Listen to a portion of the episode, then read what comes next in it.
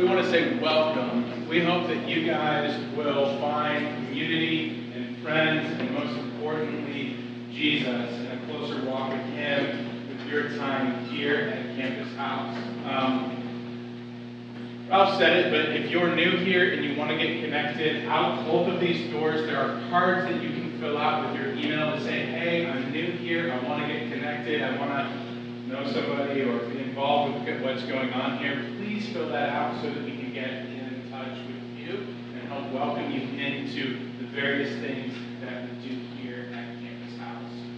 Um,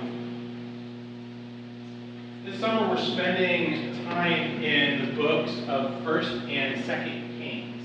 These are uh, really interesting books.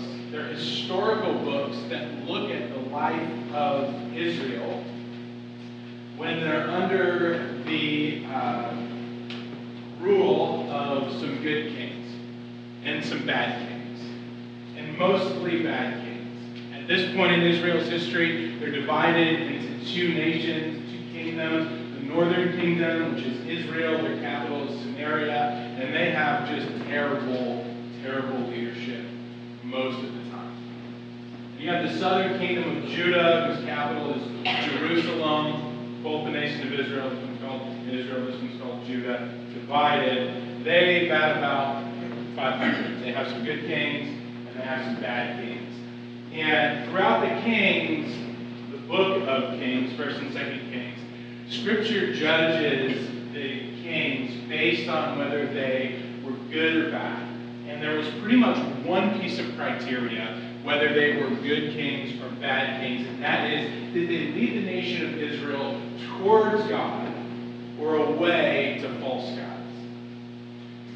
What we're looking at today is a period of time when the northern kingdom is certainly leading their uh, people away from God. And the southern kingdom has a faithful king, but uh, he kind of screws some stuff up. And so what we're looking at is how do we navigate life as God's faithful people when our political leadership is uh, failing and unfaithful? What do we do in light of injustice, of idolatry, of uh, life going poorly from the top? How do we remain faithful uh, as God's people in that situation? And we're following really two prophets are kind of the stars of the show. We've got Elijah and Elisha. And we've been looking at Elijah, but he recently dies and passes his uh, mantle on to Elisha. And we get to see the supernatural work of God, but in the context of just this political train This morning, we're going to be looking at two chapters covering five stories. And so that is ambitious. And so we're also going to do that and keep it to a half an hour. And so what that means is that we're not going to dive deep into each story. But we're going to take a survey at a high level to see what's going on. Because we can look closely at this, and there are wonderful things that the Lord reveals to us when we look closely at each one of these stories. They're rich and they're full of meaning. And we might even look at some of these same ones next week from a different angle and a little bit more deeply. But what we see here is actually a thread of what God is doing over the course of these five stories that I think is instructive to us. And so we're going to try to look at the forest here rather than the trees in this particular case. So I will miss some important things. And so just letting you know up front that there are some good things here that I'm not covering. So I would encourage you guys to go back into the stories, to read them again if you want to, to dive deeper and mind the meaning of it. Um, I'm not trying to be careless in what I'm missing, uh, but we're trying to see some of this powerful truth of what God is revealing as we're going at a high level.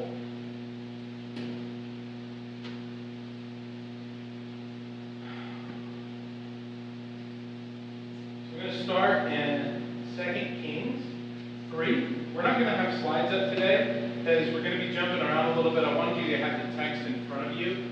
Uh, 2 Kings is about yay far into your Bible. It's in the Old Testament, about a quarter of the way in. Uh, there should, hmm, we didn't put Bibles out at the end of the rows. Oh, hey, we've got a stack of Bibles here. You'd like a Bible. Uh, or, you know, look on your phone, digital version. Feel free to help yourself. No one will judge you. Oh, they might judge you. I, I won't judge you for getting a Bible. All right, we're going to be looking at 2 Kings 3. And because we're going at a high level, happening here, and then we're going to dive in. We've got three kings who are joining together. The evil king from Israel, whose name is um, Jehoram. He's the son of the worst characters to ever reign over Israel, uh, Jezebel and Ahab. And uh, the Bible says that uh, he did evil in the sight of the Lord. So he didn't do well. Then we have uh, King Jehoshaphat, who is all around a pretty good king uh, from Judah. And we have this unnamed king from Edom, which is a neighboring nation. These three nations decide to join together and go after uh, Moab, which is another nation. So these three nation states decide to get together and go after, attack Moab because they stopped paying tribute joined together, they decided to go out and uh, fight them, they decided to go through the desert, and they didn't consult God if this was a good idea or not.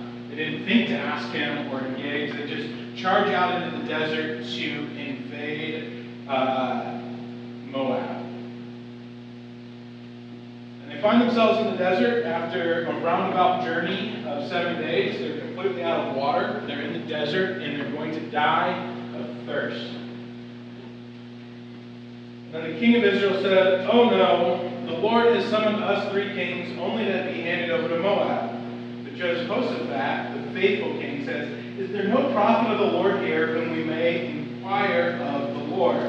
Is there any prophet, is there anyone here that we can inquire God and say, What in the world is going on and can you save us? And one of the servants of the king said, Elisha, son of Shaphat, used to pour water on the hands of Elijah. Jehoshaphat said, The word of the Lord is with him. So the king of Israel and Jehoshaphat, the king of Edom, went down. Elisha said to the king of Israel, What do I have to do with you? Go to your father's prophets or to your mother's. He's saying, Go to the false gods who your mother and father serve. Why are you coming to me? You haven't paid any attention to the Lord so far. Why would you come to me? No, but the king of Israel said to him, No, it is the Lord who has summoned us here, only to be handed over to Moab. As the Lord of hosts lives, whom I serve, Elisha said, As the Lord of hosts lives, whom I serve, were it not that I have regard for King Jehoshaphat of Judah, I would give neither a look nor a glance, but bring me a musician. And so then he prophesies and says, Thus says the Lord, I will make this wadi full of. For thus says the Lord, you shall neither see wind nor rain, but the wadi shall be filled with water, the brook shall be filled with water, so that you can drink, and your cattle and your animals. But this is only a little trifle in the sight of the Lord. For he will also hand Moab over to you. You shall conquer every fortified city, every choice city, every good tree you'll fall down, every spring of water you'll stop up, every good piece of land you'll ruin with stones. The next day, about the time of the morning offering, suddenly water began to flow from the direction until the country was filled with water. An interesting thing here, Egypt and these nations decide to run off on their own to go raiding in Moab, to take over this other country, to bring them back into submission. Uh, they don't seek the Lord. They're about to die. They finally seek the Lord and say, Lord, would you provide some water? What are you going to do here? He says, Hey, it's easy for me to provide water in the desert. Even though you foolishly struck off on your own to do this in rebellion to me, it's easy to provide water in the desert. In fact, I can even hand you victory over your enemy. So this is interesting. What we see here is that in the face of even our own screw ups, our own uh, will apart from God to venture off and to do whatever we think is right in our own eyes, God actually can interrupt and save us when we find ourselves in a desert apart from Him. We then see in the rest of chapter 3 that Israel goes in and everything that the Lord said starts to happen. They are victorious over Moab. They go into this into their territory. They uh, just are victorious all the way up until this very interesting thing happens. They surround the final city. That the king is in this final city. Um, they've surrounded them stone slingers. They're about to close in and just win complete victory like God had promised them.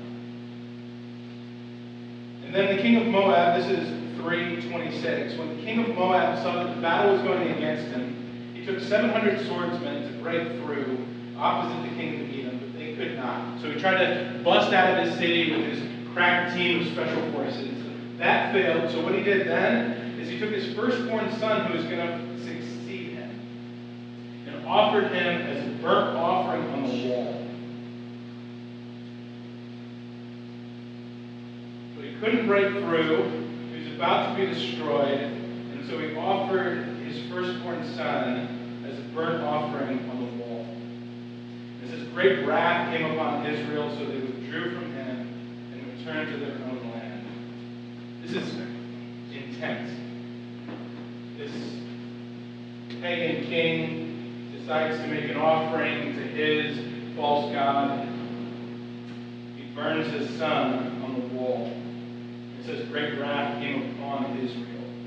So they withdrew from the land and returned to their own land. This is a really challenging statement. This is a really confusing text.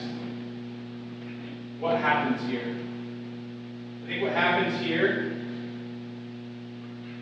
is that this king makes a sacrifice of his son curses Israel and challenges the promise of God. And Israel does not challenge that curse back. They retreat and withdraw because of the evil that they witness.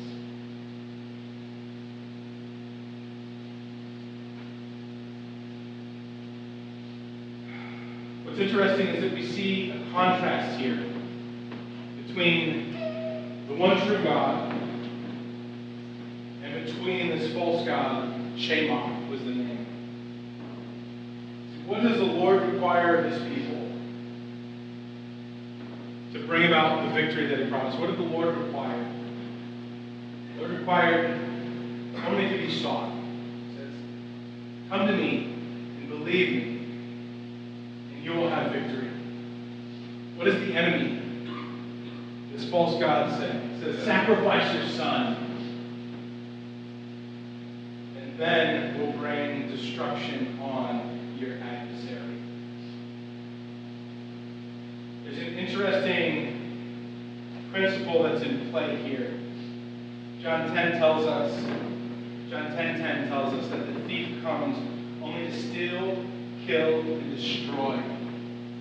That whenever we see the enemy, when we see Satan at work in the world, he comes to kill, he comes to steal, and he comes to destroy. Even the promises of pleasure or victory or power comes with a price of death and destruction and theft. We see that here where this man, in an act of desperation, murders his own son to save his own neck. The thief comes only to kill, steal, and destroy. But Jesus said, I came that they might have life and have it abundantly. I am the good shepherd. The good shepherd lays down his life for the sheep. We have a contrast that is struck here between the enemy that requires payment, that would have people kill their own children, and a God who comes to bring life and bring it abundantly, who lays down, willingly lays down his own life to bring life and salvation.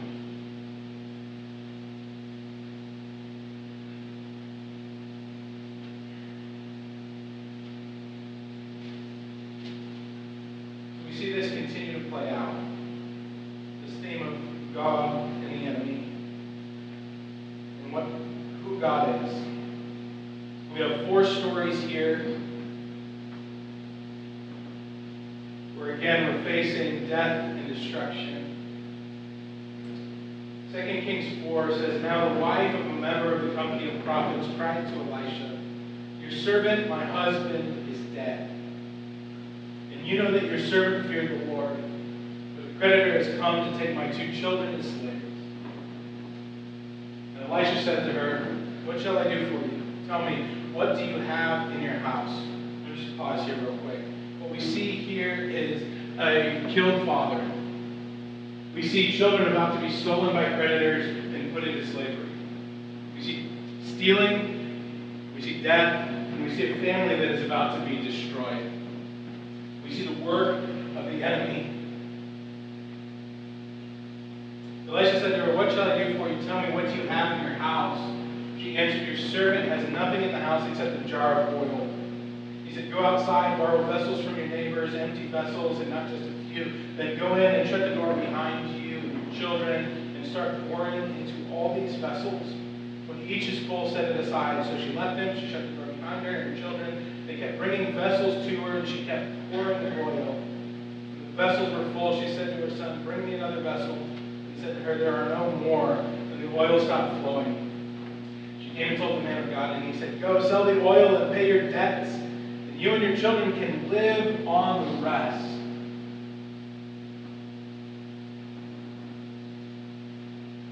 You see a wife and her children about to be destroyed in the midst of mourning, great mourning, and peril. And she sought the Lord through Elisha. This is what he did back in the day. Everybody didn't have the Holy Spirit She sought the Lord through God's prophet, and he delivered. Deliverance through the supernatural miracle of a jar of oil being poured out. And it demonstrates God's abundance not only that he was able to redeem them from slavery, save them from the debt that they owed, but provide enough oil that they could sell it and live on the rest. Go sell the oil pay your debt, and your children can live on the rest. In the midst of peril, put her trust in God and sought Him. And He delivered not only deliverance from the debt that they owed, but also an abundant life.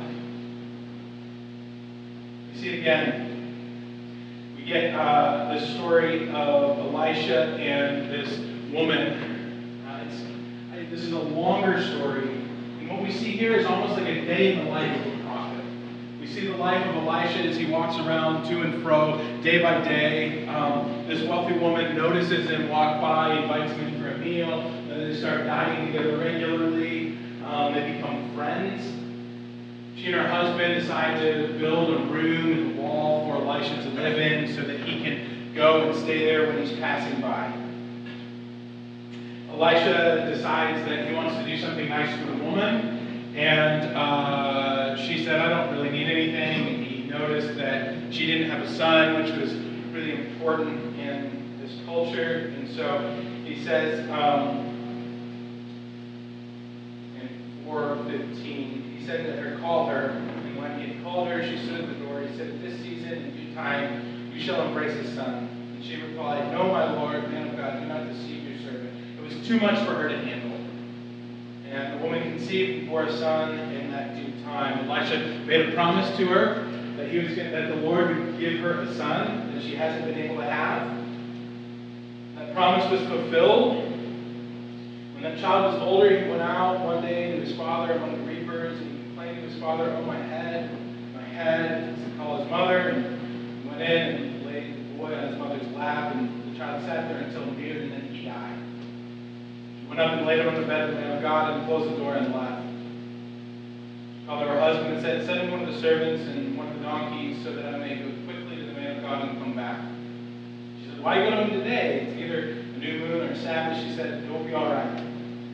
She saddled the donkey said to her servant, Urge the animal on and do not hold back unless I tell you. She set out and went to the man of God at Mount Carmel. She went and sought the Lord in the midst of her distress. When the man of God saw her coming, He sent a servant down. Look, there is a Shunammite woman run at once and meet her and say, Are you all right? Is your husband all right? Is your child all right? She answered, It's all right. And when she came to the man of God at the mountain, she didn't want to answer the servant. Talk to Elisha directly. She caught hold of Elisha's feet. Gehazi, the servant, approached to push her away. But the man of God said, Let her alone, for she is in bitter distress. The Lord has hidden it from me and has not told me. And she said, Did I ask my Lord for a son? Did I not say, Do not mislead me? And he sent his servant then down to raise a child from the dead. And the child did not raise from the dead, so Elisha himself went. Went into the house and he saw the child lying dead on the bed. So he went in and closed the door. He prayed to the Lord, and then he got on the bed and he lay upon the child and he put his mouth on his mouth and his eyes on his eyes and his hands on his hands. And while he lay bent over him, the flesh of the child became warm. He got down and he walked to and fro in the room, and then he got up again and bent over him. And the child sneezed seven times, and the child opened his eyes. Elisha summoned Gehazi and said, Call the Shunammite woman. So he called her. When she came in, and he said, Take your son. And she came in and fell at his feet, bowing to the ground. And then she took her son and left. Here we see a promise of God to this woman. This just excess grace to bring a child to a mother who desperately wanted one. And we see death come to try and steal this child away from her. We see when that child is threatened, promise is threatened, when this child lies dead, she turns to the Lord. And God, and God raises this child from the dead. You see, the promise tried to be stolen, the child tried to be killed, the mom tried to be destroyed.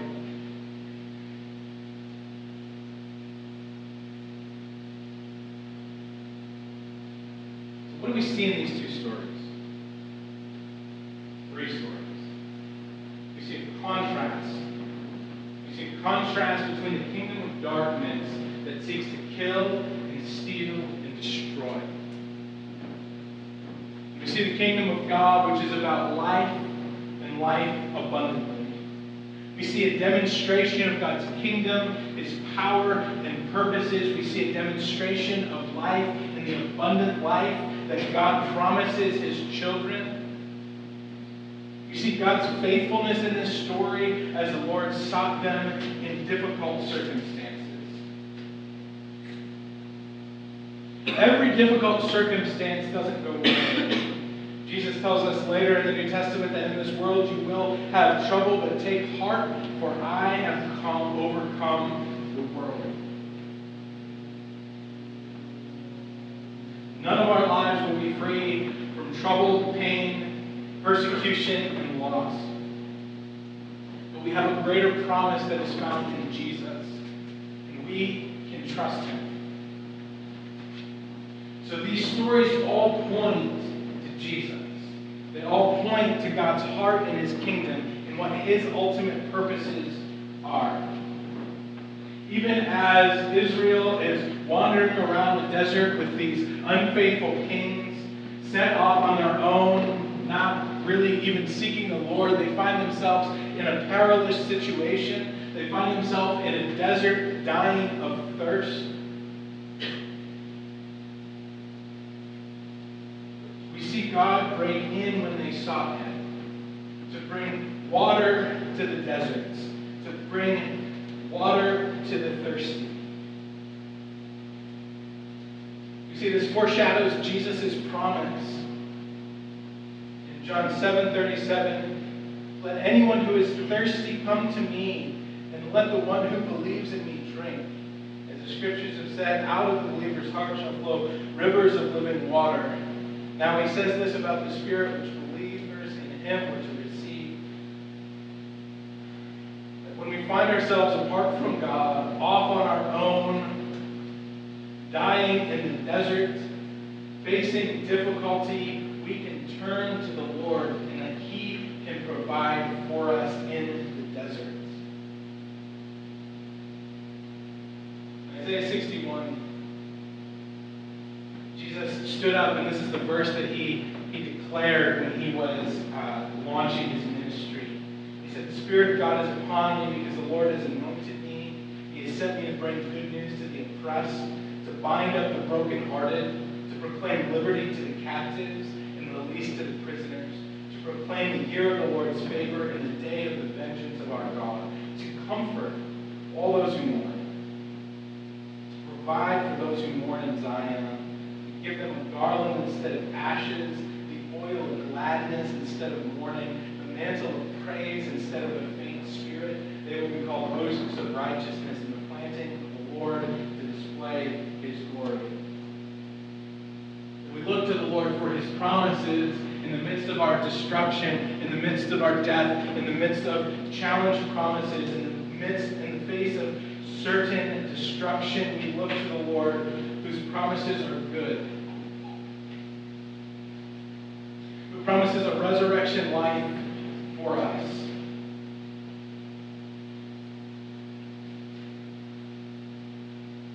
Promises us life and life abundantly instead of theft and death. That all of his promises are yes and amen. The reality is, is that in this life, we won't get the fullness of each of these promises. Everything that we saw demonstrated here is miraculous, is powerful, and is amazing. And it demonstrates what God's heart is. And sometimes we get the tangible deliverance from the difficulty that we're facing. Sometimes the sick are healed. Sometimes the dead are raised. Sometimes the supernatural provision shows up now. Already in this life, in this moment, as we are hurting and longing and needing. But we live in this tension of the times where Jesus has come and he has defeated evil on the cross and he has set us free from sin and death. And yet we sit here and we yearn for the return of our God. We yearn for, we pray, Your kingdom come, Your will be done on earth as it is in heaven, because we do not get the fullness of all the promises now. There is still death. There is still sin. There is still suffering. There is still injustice. There is still racism. There is still slavery. There is still untimely death. The last enemy to be defeated, the Bible tells us in 1 Corinthians, the last enemy to be defeated is death. And death is still at work. And so we long and pray, Lord Jesus, come. But as in that longing for Lord Jesus, come, come back, set this to rights, end the evil, shut down the persecution, shut down the suffering. I mean, this week I just read about 3,000 Nigerians that are Christians who are displaced because their villages have been burned and they have been executed by these roaming herdsmen. In our community, at my parents' church, a beautiful family that is a vibrant part of the community, their son was just killed in a horrific car accident, their 15 year old son. As we're wrestling with this text, we see there is still suffering. There's so much injustice in this world, in our country. And in this world, there is injustice and there is suffering. And so we wait with expectation to say, Lord, come and set this right. But what we can do now is we can now live in the promises that He has made us. That Jesus is actually sufficient to meet all of our needs. That Jesus' death on the cross actually frees us from sin. It frees us from the penalty and it frees us from the control of sin, that we no longer have to be subject to sin in our lives because of Jesus' death on the cross. His death was efficient to break us free and to forgive us in the sight of God so that we can be clean in front of Him. His resurrection overcame the power of the grave. We can live in this promise in John 11 25. I am the resurrection and the life. Those who believe in me, even though they die, will live. And everyone who lives and believes in me will never die. When we are with Jesus, even if our earthly bodies stop working, we will never die. That we long for death to ultimately be defeated. But we can live in the life that Jesus died to give us now. We can live in the abundant life that He has given us now. The thief comes to steal, kill, and destroy. I came that they may have life and have it abundantly. I am the good shepherd. The shepherd lays down his life for the sheep. Jesus lays down his life for us. He promises water to the thirsty, and that promise is for now. He has died and resurrected. The Holy Spirit is here for us. His Word is here for us to satiate and satisfy our souls. We can walk in the newness of life that is offered by God. the oil of gladness instead of mourning is for now. In the midst of our mourning, in the midst of our difficulty, in the midst of the sadness and peril of life, Jesus is present. God is near to the brokenhearted. He draws near to us. The resurrection life is available now. When we place our trust in Jesus, his resurrection life is available for us now. So, what do we do with this? What does this mean for our actual life? What does this mean for today?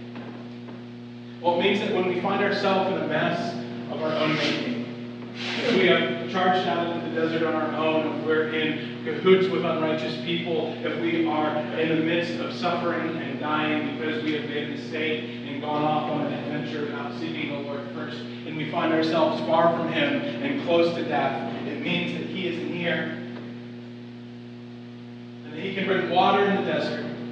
We can repent, we can turn from going our own ways seek the Lord. Maybe we're in the midst of an attack from the enemy where the promises over our lives are challenged, where we feel like we're not going to live into the destiny that He has called us for, that we are not living out the good works that He has laid beforehand to be our way of life, that we are spinning our tires in the mud, that the promises He has made to us are facing attack.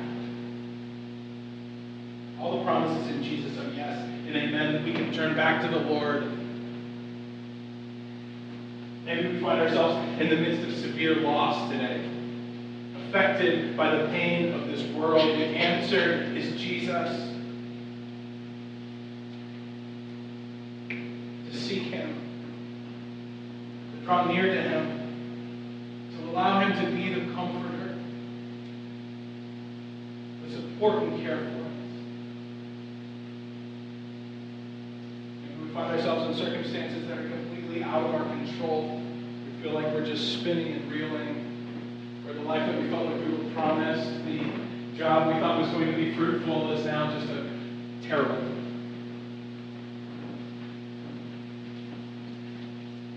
Jesus. Been in this verse for a year.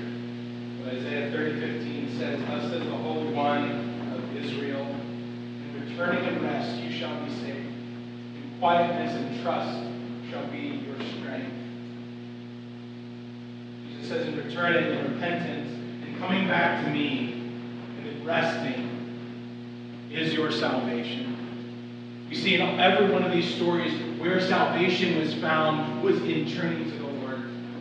And it is the same for us in returning to the Lord and stopping from charging off on our own and doing our own thing and turning back around and seeking the Lord. That is where our salvation is.